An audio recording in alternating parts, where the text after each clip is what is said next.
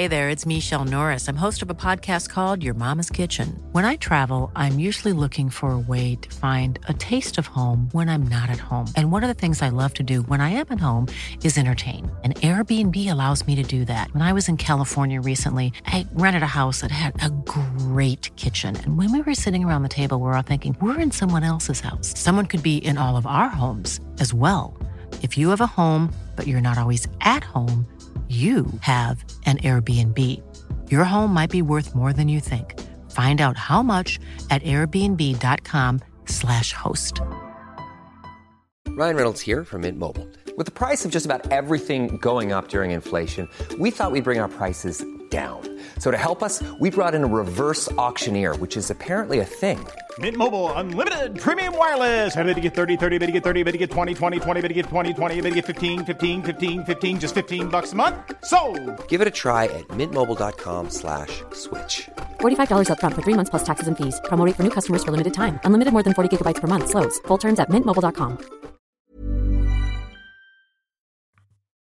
Hello and welcome to Court Case with me, your host, James Court. Today's show is sponsored by robinmayhew.co.uk. Robin Mayhew is a renowned and accomplished musical artist and sound engineer, and on his music store you can get such amazing performances as Lou Reed's live US tour in 1974 and David Bowie's final ever Ziggy Stardust concert from the Hammersmith Odeon in 1973. All of that, as well as Robin's own compositions such as English Country Girl and North South Divide, are all available on his own website, robinmayhew.co.uk.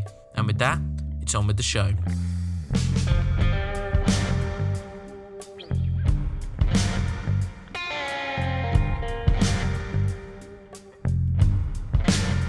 Hello and welcome to Court Case with me, your host James Court. Um, please listen on all streaming sites, iTunes, Spotify. We're on everything now. Um, I'm joined today with a very special guest, my good friend Robin Mayhew.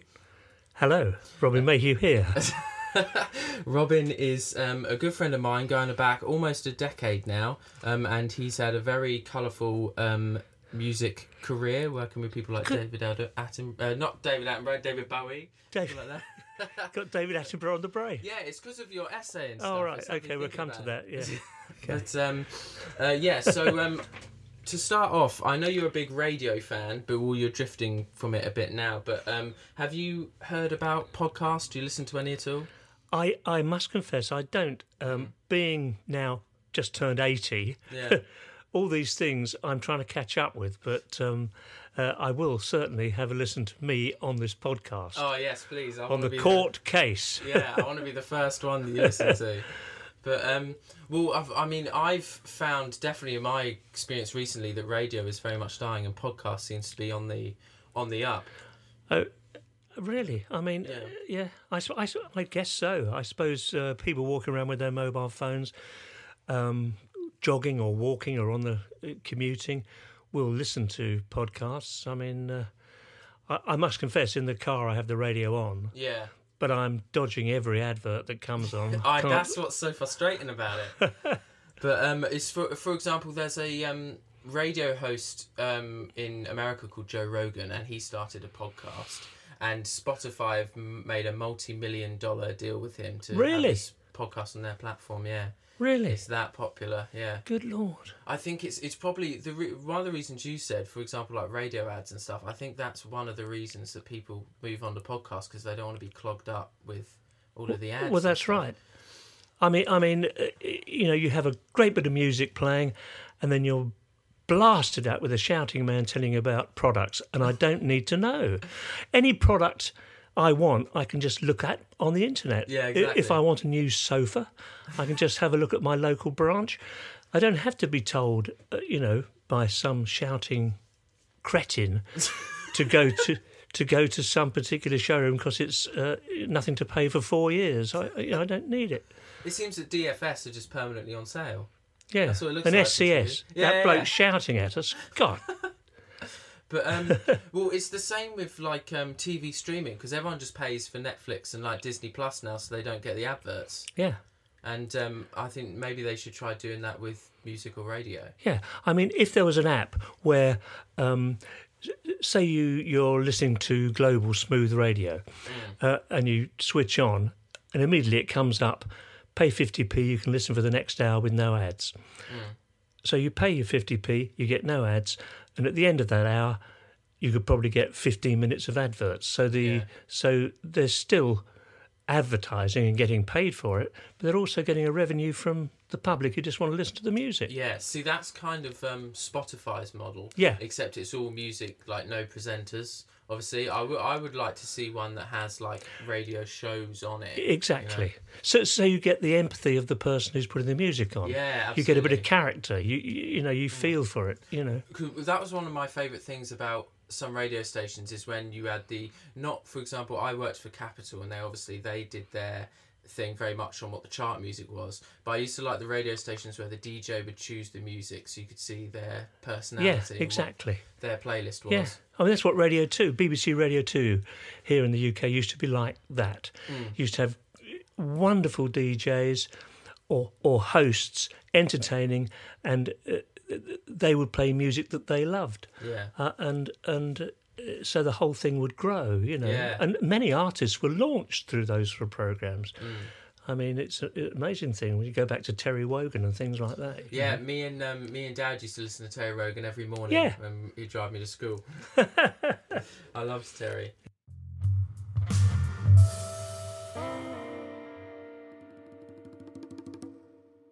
Okay, welcome back. So um, I wanted to talk about your career for a bit because obviously that is- you're obviously 80 now. You've had quite a ride career. Um, how did the first thing I want to that I personally have never really asked you is like how did it start? How did you get into wanting to do music and your musical career? Well, okay. At school, um, one of my schoolmates was the great late Dick Morrissey, who played clarinet, and uh, we were in I don't know Form Four or something, about uh, 15, 16 years old, and we had a trad band. Right. and he he was a wonderful clarinetist, and we had a trad band called the Delta City Jazzmen, and um, it evolved from that. And at the same time, there was Lonnie Donegan on the scene, and skiffle groups were starting, yeah. and I bought a guitar and started strumming, and and Dick Morrissey would play tea-chest bass, and we'd have a little break from playing uh, the trad music when I played trumpet, and we'd do a bit of uh, skiffle and things like that. So the guitar started, Yeah. and and from there. It evolved, you know. Electric guitars came on the scene. The rock and roll movement came from America, with all these different artists, and uh, it was like the American explosion um, Yeah. over here. All this uh, rock and roll, you know, uh, Bill Haley and the Comets and that sort of thing, Little Richard. So it all started there, and I uh, and we formed a band called the Presidents in 1958, wow. and uh, yeah, we d- we started playing clubs and pubs around South London, and um, it developed from there. Yeah. So, so it went on, and my old, another schoolmate, the great Glyn Johns, who's now a, a, a legendary producer who did Joan Armatrading, the Eagles, Oh wow. the Rolling Stones, and Get Back by the Beatles. He produced those, but in his early days, he was training to be a tape op at IBC Studios in London, and he would invite us up at the weekend to hone his skills at production That's so cool. and and we uh, he heard us playing this song Candyman, which was um, um, you know we had our own arrangement of it, and he loved it, and he said, "Come and record it." So we did, and he gave it to Decca, who signed us immediately. Did a photo shoot, all very exciting, and uh, then Decca, who had a band called Brian Poole and the Tremeloes, Yeah. they played it to Brian Poole. Okay. And Brian Poole said, Yeah, we want to do it. so they cut it and released it at the same time, and we had to relegate ours to a B side. Oh no. So Candyman was a B side, but we got it released anyway. Yeah. But um, it was a bit lost in the uh, things. But then it went on. Um, we carried on playing. We had some great gigs all around London. Yeah. And, um, uh, and then we recorded a follow up. She said, Yeah. And uh, it was given to Decca. And we heard nothing. Oh no. We heard nothing, and uh, that was in 1965. Yeah. But then in 2018, I had an email from this guy in Los Angeles Yeah. saying we found the acetate. and we played it to Roddy Jackson, who'd written it with the late Sonny Bono. Yeah. And Roddy gave it the thumbs up, and it was released Oh, in wow. June 2018. That's mad. So- where, where are they keeping it for so well, it, it, it was in Shel Talmy, who was working at Decca at the time yeah. in 1965, um, another legendary producer in his record collection. Ah. And they were going through it because he was in Los Angeles, and Yeah. they, they moved to Los Angeles and they found it in there. That's mental. Mental. Yeah. So um, it's on YouTube. Is it, um, what was the name? of the- She said yeah. she Right. said, yeah. The president. The presidents, yeah. Sadly, our dear old bass player Tony, he died in February 2020. Oh, But he's there for his grandchildren to see Yeah. playing, so it's great. Absolutely. Have you um, managed to do any? Obviously, before he passed, had you managed to do any sort of reunion gigs or anything? We did. We yeah. We one of one of the songs uh, I did, "More Love Required." Um, I we did that as a video. Um, he was on that, and he also played on um, uh, "English Country Girl," which is a thing I did with uh, a young lady in the Yes, village here. I remember that one. Yeah, Yeah. I remember listening to that. yeah, That was quite. I quite liked that one. yeah, it was good. English country, country. thing, yeah. Mm, well, I'm a big fan of country music. Oh, really? I yeah, didn't know. I love it because obviously, um, you know, my granddad. Yeah. Um, he. Oh, of course, yeah. Yeah, because obviously when you were teaching me guitar, I would also go to my granddad's and he'd teach me a little bit, and he brought me up on all Johnny Cash and Alan Jackson and country music and stuff, and I really like it. yeah. So I wanted to talk a bit about um, um, some of the music actually worked because I know that the probably the one I know the most is you worked on David Bowie's Ziggy Stardust tour. The, yeah, I was I was so lucky. Um, my wife and I had this dream, and we'd bought a um, a restaurant in Ibiza, Oh yeah, which actually is madness, and I wouldn't recommend anybody to do it because you'd never see the sun. You're in there from six in the morning till twelve at night. oh no, Um, so we gave that up and came back, and I had no job.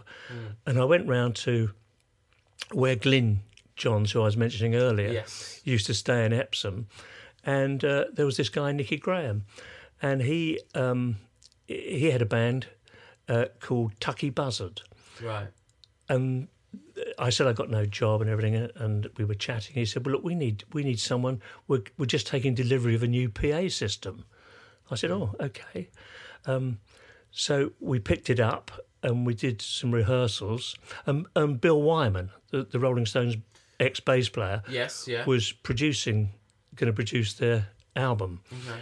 and um, we picked this PA up and rehearsed and and did it, and uh, I got the hang of it beautifully, and then uh, eventually later they signed with Tony DeFries, who had just signed David Bowie, and Bowie was going to do a demo for some record executives, yeah, and um, so Tony DeFries said, "Why don't Tucky Buzzard do a little warm-up session?" We set the PA up at, at the Camden Country Club in London. We did our set, which was pretty heavy metal, loud stuff, nice, you know, uh, and finished. And then David went on to do his set. I think it was Mick Ronson and Rick Wakeman on keyboards uh, with their own PA system, and it was dreadful oh, absolutely dreadful. Feedback howl, and you could hardly hear, and it was awful. Anyway, um, after the when he had finished, we were packing our gear away, and I had this nudge on the shoulder, and it was Angie Bowie, and she said, "Can you come and talk to David?" So I went and talked to him, and he said, "How the devil could I hear everything your singer was singing with all that noise going on?"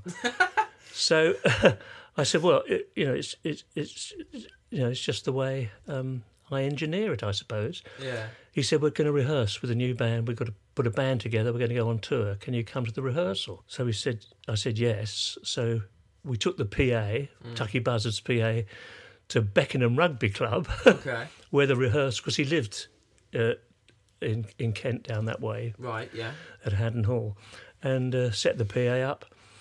And in he came, looking totally different. When I'd when I'd met him before, he had this long hair and flared trousers on, and now he came in with this mullet haircut, sort of reddish, and looking totally different. We just said one, two, three, go, and they started playing, and for some, thank God, it just worked, and he was just amazed, and I got the job. So I did the whole of the Ziggy Stardust project, uh, and it was a wonderful experience because I saw a man achieve his ambition. Yeah. You know, I mean, there he was. Okay, he had Space Oddity as a hit, but he was struggling trying to find a way forward. And then this alter ego made it all work. And Yeah. luckily, um, with the contribution of the musicians and the, and I can say it, my sound engineering, Yeah. it, it opened it all up to an audience, you know, and it was a wonderful experience for me. And uh, and he was just elevated and just Mm. took off. It's be- it's beautiful music. Well, it was amazing. Yeah. I must confess, um, the only album I've liked, I liked after that, Mm. was um, Let's Dance. Th- That one. The, the rest I didn't really, I didn't that's- really uh, like David's stuff particularly after that. But um, Ziggy Stardust was totally memorable. You know, it was, Yeah. and and the live show was very theatrical. Oh, I bet it was. Oh, fantastic! That's so cool. and people sorry people have bugged me because um, uh, I used to, Mick Ronson, the late Mick Ronson, guitarist, always asked me. He said, "Record the show, just in case there's any slip ups." Right. So I would record the show every night, and Yeah. usually there was no slip ups. So the next night I'd simply record over the show. Right. So when we got to the last show, there was this whole cassette Yeah. and in it went, and I recorded it. But David split the band up, so I had this recording, which I've kept all Oh, these wow. years, Okay. and you can now get it on my website. So the fi- of the final Ziggy Stardust, the final Ziggy Stardust show at Hammersmith on July the twenty third. Uh, in, Wow. two, in in 1973, nearly said two, That's mad. What is your website? Where can people get it? robinmayhew.co.uk. Robbie Mayhew. Robin RobinMayhew.co.uk. The final Ziggy Stardust. Show. in the music store, yeah. That's so cool. Oh, the comments um, of, from the Bowie fans that have Yeah. actually acquired it have, are totally amazing. You know, no, it's a wonderful thing. You know, Well, it's it's just it's something different listening to a live recording than than the studio version, isn't it? It's just a completely different. oh, it is. I mean, I mean the the actual uh, um, album of the show, the the record of the show that was released Yeah. is all cooked and you know edited and. There's a few different things on it, and bits are missing, you know. Um, but here you get the whole raw thing. So Yeah. Is there anyone else sort of notable that you worked with as well, other than? Yeah, well, it went on to. I obviously met Lou Reed when I was working with David, Oh, he's great. And Reed's uh. Lou Reed, and uh, worked with him. Uh, we did Australia, Europe, the United States uh, on tour with him. An amazing experience. Yeah. And Lou, despite all the stories about Lou Reed, Hmm. during that whole, it, he was promoting an album called Sally Can't Dance, which never really did it, Hmm. but it was so funky and 70s. It was great at that time. And the whole time, Lou Reed uh, was not stoned out of his head. he wasn't. He was absolutely on form physically. he danced every night on stage, you Mm. know, and really uh, fit as a fiddle. That's mad. Um, That's okay, he might have had the odd little smoke now and Yeah, again, yeah. but um, Who doesn't? but um, on the tour, when working with uh, David Bowie, did you do anything else except sound engineering, or just prior to going on tour, before the Ziggy Star, Rise and Fall and Ziggy Stardust was released, yeah, um, Tony DeFries uh, took me in uh, art. Uh, we were in the offices, and he said, "Look, here's the acetate. Um, can you check the lyrics um, just to make sure it's all okay before they're printed?" yeah, And so we're going through them. And anyway, we got to uh, Ziggy Stardust. I was listening to it, and I heard David sing "Leper Messiah," and yet it said "Leather Messiah." yeah? but it was definitely leper what he said so i changed it to leper and then in in rock and roll suicide it came up the water wall is calling but it sounded like the wall to wall is calling. Yeah. So I changed it like carpet. Yeah, So. I like you wanted to lie down because it was rock and roll suicide. Yeah, of course. So, so it made sense to me. So I changed it, and there it is. If you buy the album now, it's, it's on there. Leper Messiah and Oh, wall to great. wall. And uh, was David Bowie fine with these? Oh yeah, he said, "Oh, that's great." He said, "No, we'll sing Leper in future then." oh, that's amazing. I love that. Bit of writing as well. So, after the success of, I don't know if you've seen them, the films like Bohemian Rhapsody and Rocket Man, there's Mm. plans now with the same people to make a David, David Bowie film, uh, particularly around the Ziggy Stardust time. Oh, Yeah, do you think we could see an actor portray Robin Mayhew on the screen? oh, that'd be amazing. Well, you could do it. Yeah, I'd, I'd definitely have a go, yeah.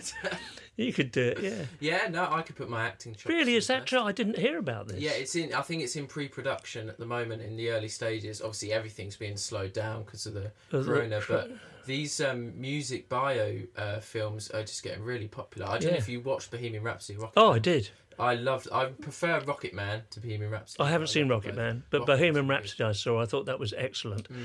and and I thought the the the, the casting was Yeah. absolutely brilliant. I Oh, mean, yeah. it could have been Brian May. Yeah, It But, was um, brilliant. Yeah, no, there's a David Bowie one in the works at the moment, um, but I don't know if they've cast anyone yet. I've No. not heard anything, but I just think that would be interesting Be fab, yeah. Yeah. Maybe they'll approach me for some inside. for some Stories, consultation. That yeah. That would be nice. But um, I'm sure hopefully they can check out stuff like your recording of the last show for some nice Well, research. Well, I hope so. Yeah. Next, we're going to be getting to the essay that you want to talk to talk about, Yeah. and also a bit. Uh, we're going to do my segment, which is courting with James, and that's all going to come Okay. after this. Okay, welcome back. Um, the next thing that I wanted to ask you, going off your sort of music stuff, is that you've got you've just written an essay, haven't you, about something a bit Well, different than music? yeah. yeah. I wrote it in, I wrote it in 2018, Okay. a couple of years ago. Yeah. But the la- uh, it's called the balance of nature. Right. and it, it it's about how every creature on planet Earth balances, except for humankind. Uh, mankind has found ways of of extending life, saving life, um, and all the rest of it. So the numbers continually grow. Yeah. And at the end of my essay in 2018, I said, to balance nature, what we need is a catastrophic plague or a war. Oh no. And, um, blimey, two years later, we have the uh, COVID 19 strikes. and, and everybody, every scientist, everybody is protecting, trying to find a way. So again, the balance of nature hmm. is disturbed. Yeah. Now, if if one looks at yeah, all this climate change business that's going on at the moment, hmm. and this worry, it, it's all down to the growth, the number of humans living on planet Earth. Yeah. I fear for my children, you'll fear for your children, Absolutely. that in the next, you know, 50 to 100 years, something catastrophic will happen unless something changes Yeah. uh, and a balance must somehow be be uh, achieved. It, it's so humans th- through sort of greed develop, grow, multiply.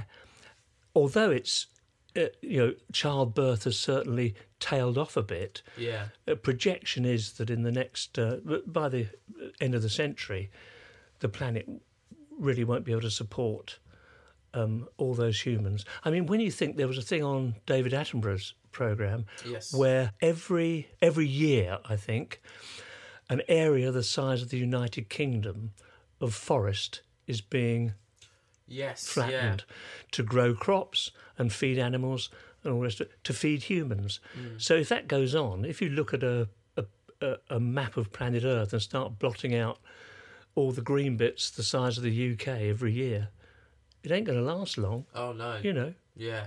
That's. So you've got to you've got to somehow come to terms with the fact that you know you need to be married, have a sensible family, um, don't go mad, and and these countries where uh, there are multiple births, you know, because there probably isn't contraception or something, and they have maybe six, seven children, Yeah. and we and countries like us have to help them to feed those children. Is it, I know that sounds morally disgusting to say, uh, you know, is that right? But is it right, or should they balance? I mean, if an animal uh, runs out of feed, um, those numbers will reduce until the grass or the uh, whatever they feed on redevelops, and then Yeah. they will they will start developing again. So if mankind wasn't on planet Earth, it would be a perfect balance with everything just balanced. Yeah, that's a that's a tough thing, to, a tough uh, pill to swallow, isn't it? to It is. We're the It's- bad guys, aren't we? Well, well, we uh, look at us. I mean, here we are. Hmm. W- We are inventive, creative. We've done it all, you know. And and if one also protracts onto this situation the fact that we have almost done it all, how can you make a white knuckle ride more scary? yeah, How can how by how much will Usain Bolt's hundred meter record be beaten? Hmm. Not very much, you know. So all those little things indicate to me that we're almost at the point where humans can't do anymore.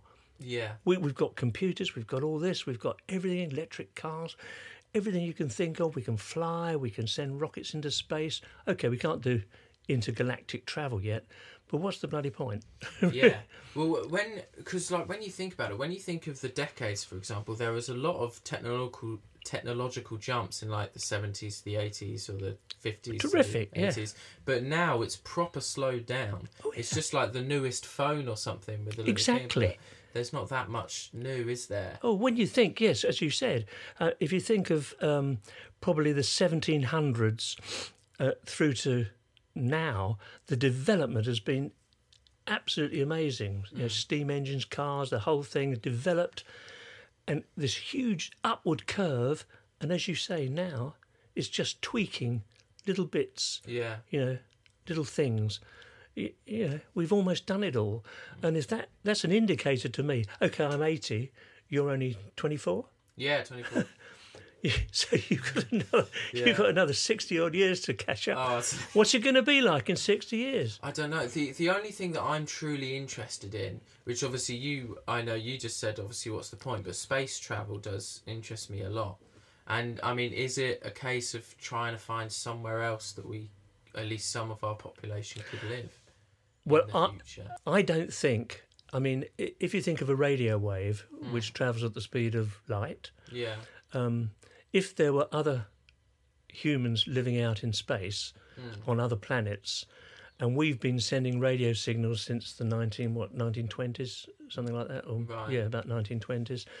Um, they've gone a long way.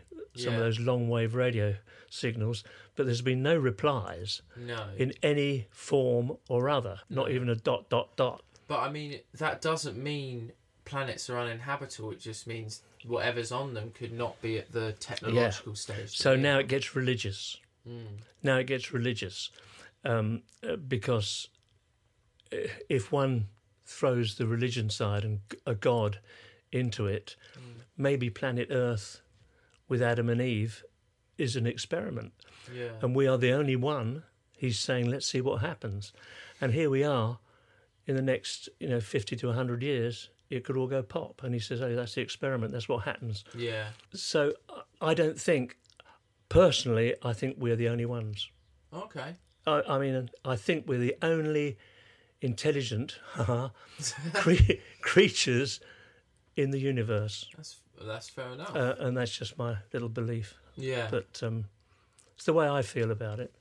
You can go on to spiritual things after that, you know. No, and, absolutely. um, are you a um? Are you a religious religious man? Uh, I always used to go to church with my with my parents back in my childhood, but um, it's all been rather challenged now. I find the church not particularly constructive. They seem to have, yeah, you, the sermons don't don't really have anything, you know, t- Yeah. to me. I have my own spiritual belief. I just think we all have a, if we're good, and we believe and we look after ourselves and we're kind and loving to other people, then our spirit will, when we die, a spirit will go on, and other spirits will be there, and Yeah. and that's the way it is. Um, I did a thing for YouTube, spiritual thing, Concept of Heaven, Oh wow. which is up there. Yeah. Um, only one comment. Oh no. we'll try and change that. but, uh, concept of heaven, Robin Mayhew.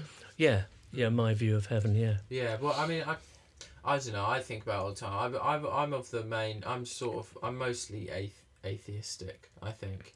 well, that yeah, yeah, but but but you have a a feeling of value and love, Yeah. and uh, you wouldn't want to hurt anybody or do any harm, whereas other people, not you know, a lot of other people are really vile, and uh, I don't want to meet those if there is an afterlife. Yeah. You know, so my, I believe that if you're good and you believe in a place called heaven, your spirit will go there. You Yeah. know, you know. I mean, as I, uh, I don't know if I said at the beginning of my essay, um, I hate killing a f- fly. Yes. Yeah. Yeah. Um. I, I mean, to me, uh, a spirit can come and inhabit any creature on the earth. You know, um, it can it can come and um, live in an insect, a, a, a mouse, a tree, anything, and experience what that feels like. yeah. And it can also enter a newborn baby, the spirit, and be there. And the newborn baby can develop its own spirit, which will add to the spirits when it passes. Yeah. Um, so you get this accumulation of good spirits. The bad spirits get left behind. Fair enough. Yeah. that's no. That's quite a nice way to think about it. Um, but no, I just I don't know. I've I've tackled with it a lot for a while. To be honest, my main opinion is if there is a God, he's got a lot to answer for. Well, uh, then it's like my my essay. Um, if you know, if coronavirus is a way that planet Earth, or perhaps God, is trying to correct the balance of nature, I mean, possibly. you know, Yeah. uh, uh, we we don't know where. Uh, we have to make our own. I mean, it's it's a thing. It's a very deep subject. It is. Yeah. Um, but uh, you know, I mean, people like Boris Johnson are stuck between a hard place and a rock. You know, Yeah. uh, you, you're damned if you do, you're damned if you don't. Mm. Um, but you know, maybe we should just let it go. Yeah. Gosh, you know, How um. all the young people, young people, the chances of a young fifteen-year-old are, are like the same as being struck by lightning to to die. yeah. No. you know. yeah. That's right. Yeah. I there's mean, only been a few. So, so maybe, maybe as I say it, that little bit I added on the end of my essay, that maybe all these young people, um, spurred on by Greta Thunberg and uh, Extinction Rebellion and fear of how the planet will be in the next fifty to hundred years, um, psychologically have created this virus Yeah. to affect everybody of the older generation, to remove them all, so there's enough room Maybe. to balance nature. You never know, but um, how how because obviously I'm like you said earlier, I'm 24, you're 80. We're wildly different um, generations. How have you personally been coping with the whole coronavirus thing? Because obviously you would be listed as vulnerable, I assume. Yeah. Of the vulnerable community. How have you? How has it changed your life in the past year? No, It hasn't much. no, not not really. I mean, we're lucky, Yeah. James. We live down here on the south coast, and it's uh, touch wood.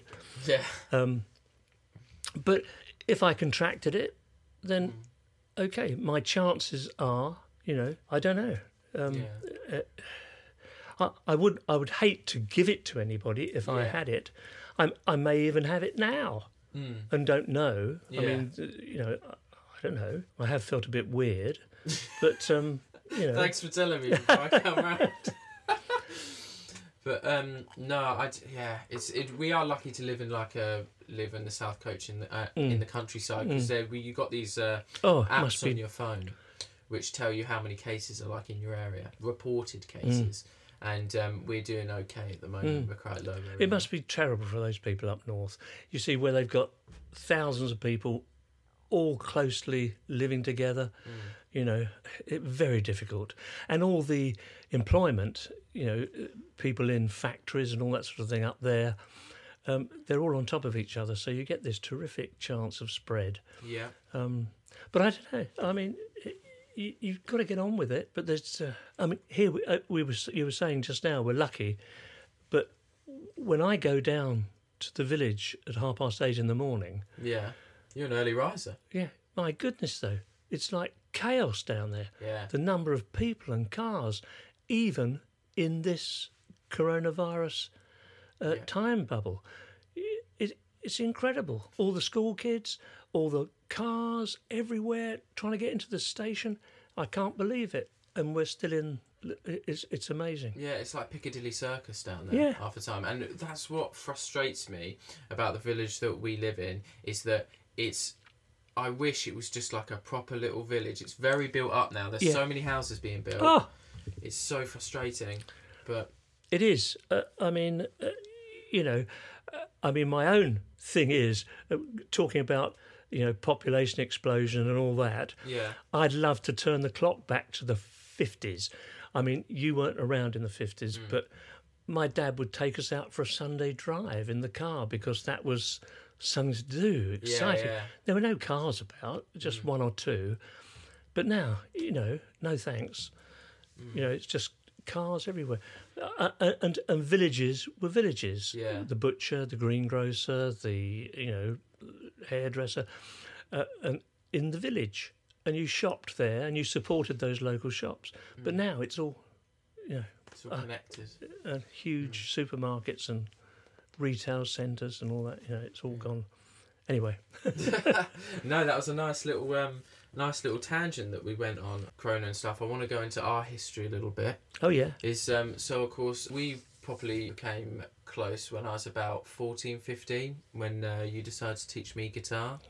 Yeah. I don't know how. Were you 14, 15? Yeah. I think I was in secondary school. I think I might have been about year eight or nine. Yeah. So I think it must have been about that age. Mhm. And obviously we've stayed close and in contact ever since. What did you What do you think of my guitar playing? I don't know if you've heard it recently. Yeah. Oh, yeah. You've you've continued. Yeah. Yes. Yes. You've uh, you know you've obviously found your own way around things. I've heard you strumming away. Yeah. Mm. Yeah, no. good. I, I just I find it a really nice hobby because it's very it's very stress relieving. Good. Just to pick up a guitar and just play away, isn't it? Oh. Oh, it is. Mind you, I haven't. I over the last couple of years, I've hardly done anything. I mean, I've really been lapsed. I mean, there it is. Yeah. my telecast, but Mm. I haven't done much. I'm working on a song I wrote in 1988 Oh wow. Okay. uh, called Crises. Yeah. And a guy in, Aust- in Australia, Johnny Justin, who was Australia's answer to Marc Bolan Okay. back in the 70s, great fan of Mick Ronson, and that's how I've come to know him. He's a great guitarist. He, he's currently putting a guitar solo on it for me. Oh so wow. when I get it back, I shall listen to it and maybe shove it out. Yeah, that'd be great. I mean, we'd love to play it on the play it on the show. Yeah, when it Crisis, yeah. absolutely. Yeah, no, definitely. All right. Um, no, your guitar playing. I heard you strumming in the garden sometimes. No, Yeah. it's good. I know, I love it. I love Good. playing a bit. I, d- I, have done a bit of writing before, but I, at the moment I just like to wax some chords up and just hmm. play away. It's just nice and soothing. Good. isn't it? Yes. But good. Well, we are going to get to a very popular segment on the show called Courting with James. Yes. Which I'll explain to you in a bit, just after this.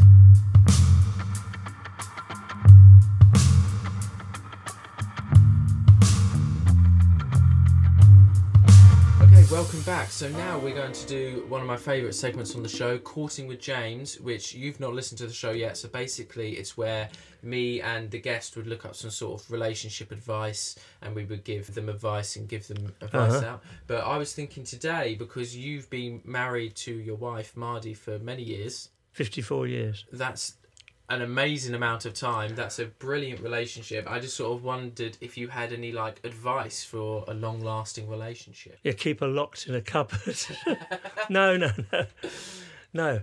Um, no, we met uh, when I had the band back in the 60s Yeah. and uh, fell in love and uh, loved her ever since Yeah. and still love her today. But, it, it, yeah, it's, you know, we had our two boys, uh, Ben and Ollie. We've always, I suppose, we've both been pretty creative in our own ways. You know, we've always wanted to do things and experiment and try things. Yeah. Okay, I had all my rock and roll years, um, and she was bringing up the two boys while I was on tour, so I didn't have much to do with that. So she Okay. was involved in that when I was applying myself all to the rock and roll, and then then we went into retail, and of course, working together in retail, you're sharing ideas all the time, Yeah. which help the bond because you're discussing it. No arguments. You're discussing how you could possibly succeed Yeah. and then we moved and we we um, had a, a guest house up in Scotland. Oh wow. So it was a new experiment and Yeah. exciting. All our friends would come and visit at Christmas and New Year. So there'd be this this family thing, which was a very close family and friends, bonding us all together, which was wonderful. And um, life has just been, you know, love and and cherishing each other and appreciating what each other does. You know, Yeah. um, she looks after me, I look after her, Yeah. and um, and we do a bit, and we've managed to succeed, Yeah. and uh, it's been a wonderful life. Oh, that's really great. Do you have any um, memories in particular, the like favourite memories that you and Mardy have shared? Gosh, it's been everything's been absolutely wonderful. Yeah. I mean, I mean, for the period of time we lived in Scotland, Mm. um, it was although the weather was rubbish. Yeah.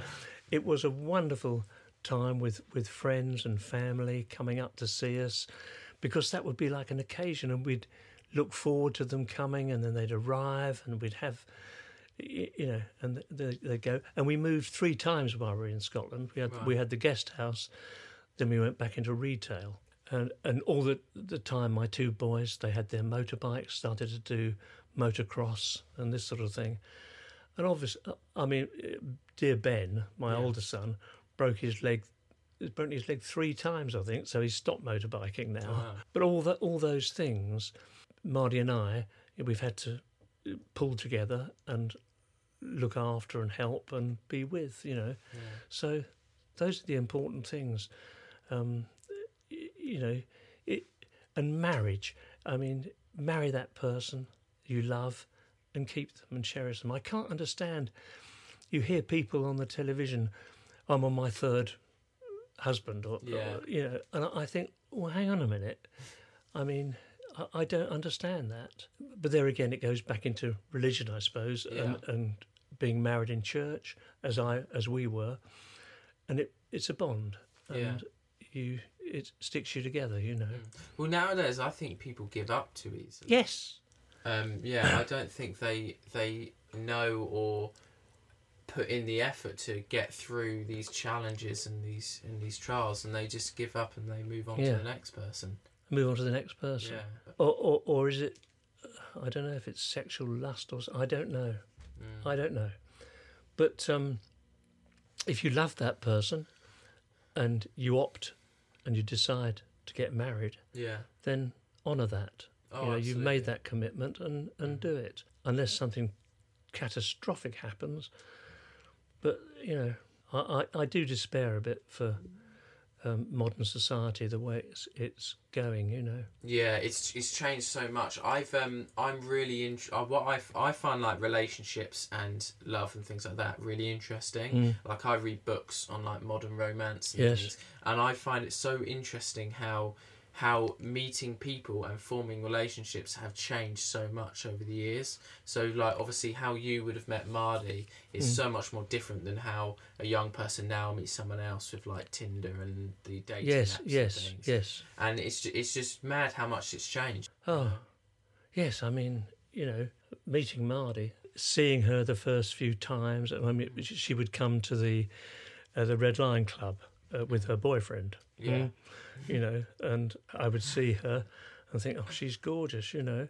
And gradually, you know, luckily, she obviously thought the same about me, which was wonderful, and we fell in love, and and it went on from there. That's great. So all those years of of joy, you know. Nice um, organic meeting, you know. Yeah. That's what that's what I like because um, I've had obviously I've had a few previous girlfriends and I've met them like online through apps and stuff. Mm. My current girlfriend, Sweet Tea, she um, I met her through work and just I don't know what it was, but just meeting in person and just organically stumbling upon that person, then Yeah. walking into your life. It just I don't know. Just Oh, that that that's better. it. Yes, yes. Yeah, you That's. I, I yes. It, uh, electronic meeting. I don't think is the way You know, I mean, they paint a picture of themselves. I, I don't know. I've never looked at it, Yeah. but they obviously paint a picture of themselves um, with a photograph, and you, you, I don't know. It does. Yeah. No, you need, like you said, you you met to get at work, Mm. so you're rubbing shoulders, and you think, oh, you know, oh, I like the way she, you know, and talks and does that. and I can see. She, so you you you fall, you fall for her, you know, Mm. Exactly. and and that's the wonderful thing, Mm. rather than trying to like take it off the shelf, you know. I Yeah. mean, no. Have you um have you ever watched? I don't know if you've watched things like Louis Theroux documentaries or anything like that. Have you ever heard of polyamorous relationships? No. It's these thi- it's this thing now that there's a few people, not many people do it, but a few people do it, and they have documentaries on it where it's like more than two people in a relationship. So there'll be like a man and two women, or like the woman will also have like a boyfriend, and the man will also have a girlfriend, and there'll be like a four, and it's just very strange. And um, they're trying to like re sort of define the concept of like relationships and loves. It's not taken off very much, but there's there is a very certain group of people that are into it, and they think that humans were not meant to be monogamous, and that um, uh, monogamous is in just with one other person, and um, that they think pe- humans should share their relationships with each other and things. Oh, And uh, I just find it No. very yeah. Adam and Eve. yeah, And that's what it comes down to. yeah, I mean, all this stuff that's going on at the moment about you know transgender and all that. Mm. Okay, I can understand. I went through a period at school. Um, I wasn't gay or anything, yeah, but some of the guys, you know, we were sort of there was a closeness, yeah, yeah. like a like a, a, a not a sexual thing or anything like that, but you know, and I could. Bond. But but now you've got these things. I mean, g- going back Hmm. to um, uh, population and all the rest of it. Yeah. I mean, you've got uh, in America the number of the growth Hmm. of of lesbian and gay numbers. Hmm. Uh, maybe that's another way of balancing nature. You know, I don't know. I don't know. It's a weird world, but relationships, I believe, you know, love. Once you made those vows, stick together, be. Yeah. there, bring your children up, loving, and and if if you're a loving couple, Yeah. your children grow up with that uh, same instinct. You know Yeah. that, uh, and, and thank God, my two boys um, have been married for years. You know, and we got two grandchildren Yeah. and happy families. That's You great. know, it's the way it goes. Yeah. So you you still obviously stay in contact with your sons and Oh, everything. yeah. It's all good. That Yeah. see that's that's great. That's what I want. Yeah, Is yeah, I want to have a and the family. Yeah. I mean, I, you know, we see our grandchildren. It's wonderful. Okay, Mm. they're twenty and eighteen. My grandchildren. yeah. I mean, there they are, almost they are adult, Mm. and um, it's lovely because we all love each other, Yeah. and they love Mardy and and me Mm. uh, because we're all a family, you know, and that's I love it. Absolutely. That's a good. Um, So good luck with your court, Ing. Thank you. But that, that's another thing that I've found nowadays. I find that a lot of people try and define life by their career and not their family. I think making a family and um, you know finding someone you love, having children with that, getting a house. I think that's one of the best ways that you can define your whole life Yeah, ever. I, do, I think there it's good to be career career driven, but I think you should try and find the right the right balance of, of both. Um, definitely. yeah. It's it's like in a moment. Obviously, there's a obviously you've got the big feminist movement, and there's a lot of women that are being pushed to sort of obviously find their career and do their own thing, which is great. But it gets to the point sometimes where when you get women that the main thing is this they want to be a mum or they want to have a family, they Yeah. get like insulted for it Yeah, and I, I don't think that's right. no, Um, you know, I mean, for me, I have a great. Obviously, I really want to get a career in podcasting. I want to be a presenter and stuff like that. But I would happily have a family and look after a family while my wife is is doing her thing. I would happily do that. yeah. Um, because I just I just think having a family is just one of the greatest achievements. Achievement. In life. Yeah. Yes, it is. Uh, but keep a sensible number. Yeah, sensible number. eight children is is, is is I don't that that it gets silly when it goes up in I don't those think numbers. I could do Uh, that. No, I mean you've got to start uh, Finally, one thing that I've been dying to talk to someone from the older generation about is nowadays. I don't know how much you keep involved in like the news nowadays, but recently it was um, World Mental Health Day, which is obviously a day where people are trying to bring awareness to mental health and things like depression and anxiety and things like that. And you get a lot of older people that are, that were, that are like obviously like oh well, you know we've been through a war we didn't have mental health back then we just you know put our boots on and and go with it. And I just sort of wondered what your view is of, of mental health if you think it's important or if you have that sort of view or or something like that. Well, I suppose um, going back to what we were saying about the human race and having almost done everything, um, this amazing amount of depression there is now. Mm. One reads about people depressed, you know, uh, taking antidepressants. I mean, one of the most widely prescribed drugs now will be the antidepressants yeah probably because there's nothing much more to imagine, mm. and therefore to be creative, uh, creative and do anything, it's difficult to find a niche mm. that, that you can develop and do because it's all been done. Yeah. So I think there is a mental stress.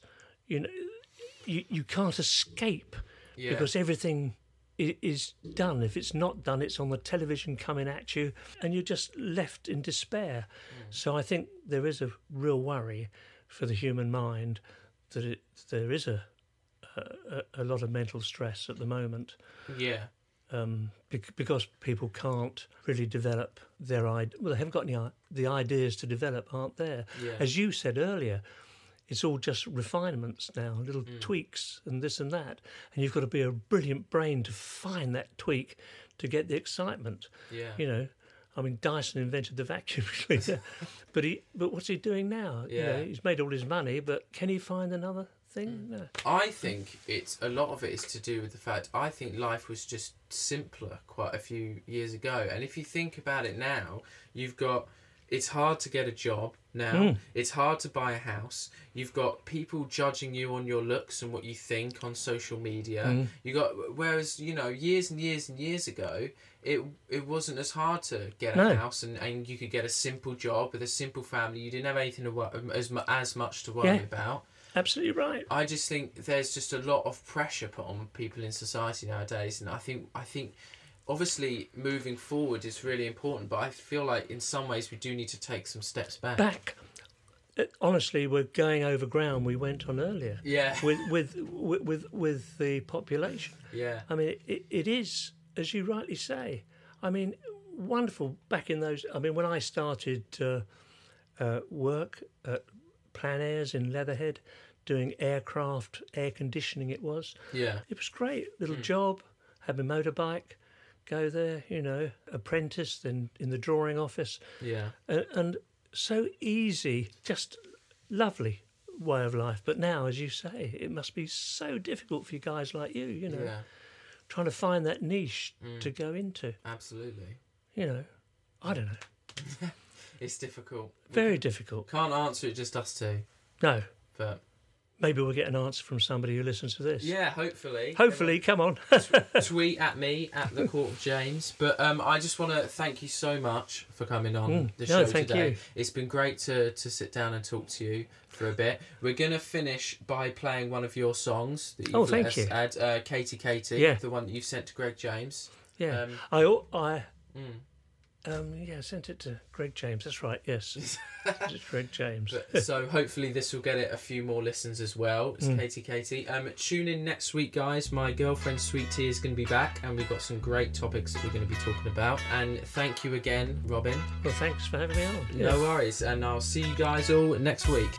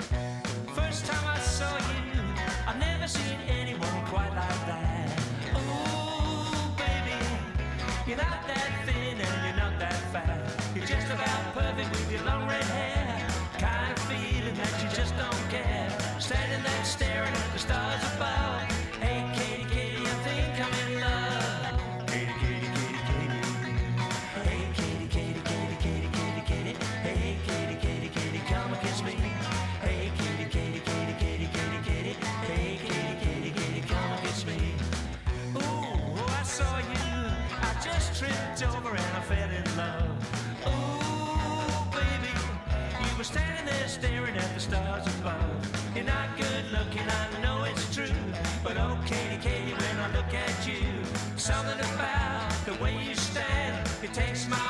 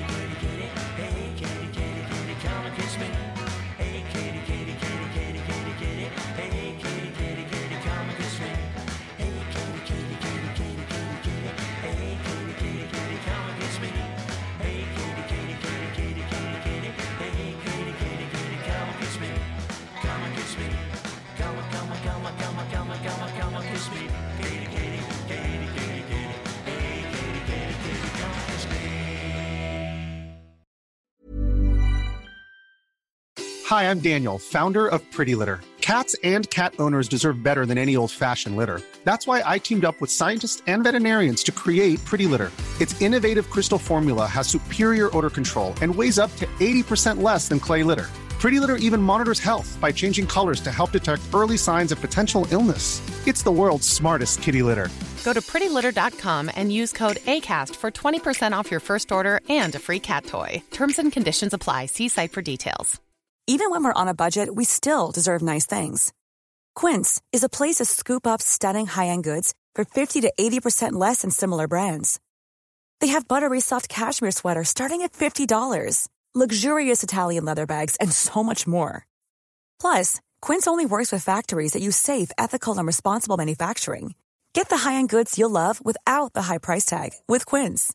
Go to quince.com slash style for free shipping and 365-day returns. Planning for your next trip?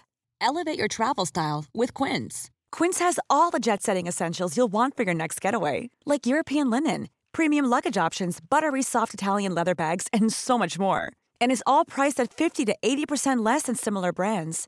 Plus, Quince only works with factories that use safe and ethical manufacturing practices. Pack your bags with high-quality essentials you'll be wearing for vacations to come with Quince. Go to quince.com/pack for free shipping and 365-day returns.